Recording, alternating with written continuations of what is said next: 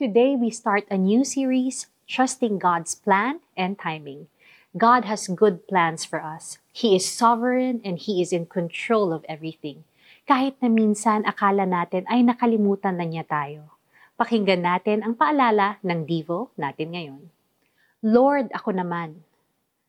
Lord, ako naman. Nabanggit mo na ba to because you felt na parang nakalimutan ka na at gusto mong mapansin na ni Jesus? Maaring pagod na pagod ka na physically, emotionally, and mentally dahil sa mga problema na parang walang preno, sunod-sunod, patong-patong, paulit-ulit.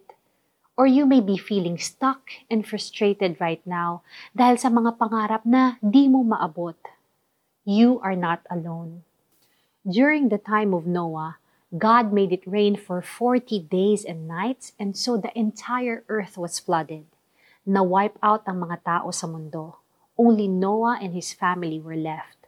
According to Bible commentaries, Noah, his family, and the animals stayed inside the ark for almost 370 days.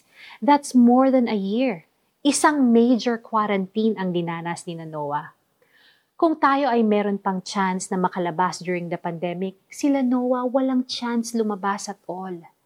Siguro na inip o nawalan na rin ng pag-asa si Noah sa sobrang tagal humupa ng baha. One thing is sure, Noah endured the great flood only because of God's favor. Kailanman ay di iiwan o tatalikuran ng Panginoon ang mga taong nagtitiwala sa Kanya. Our verse for today says, Hindi nawaglit sa isipan ng Diyos si Noe. Today, gusto niyang ipaalala sa iyo na hindi ka rin niya nakalimutan mapagtatagumpayan mo rin ang pinagdadaanan mo. Tulad ng naranasan ni Noah, iihip din ang hangin at huhupa ang baha. Tayo'y manalangin. Jesus, thank you for comforting and reminding me today na kailanman ay hindi mo ako kakalimutan, iiwan o tatalikuran. I cast all my burdens to you. I believe that these too shall pass. In your name we pray.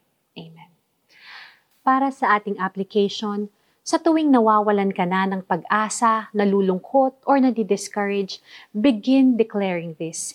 Iihip din ang hangin at huhupa ang baha.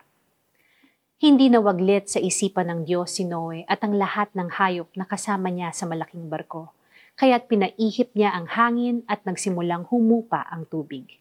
Genesis 8 verse 1 Kaya huwag tayong mainip Abangan natin bukas ang karugtong ng series nating Trusting God's Plan and Timing. Ito po si Lara Kigaman Alcaraz and may God bless you today.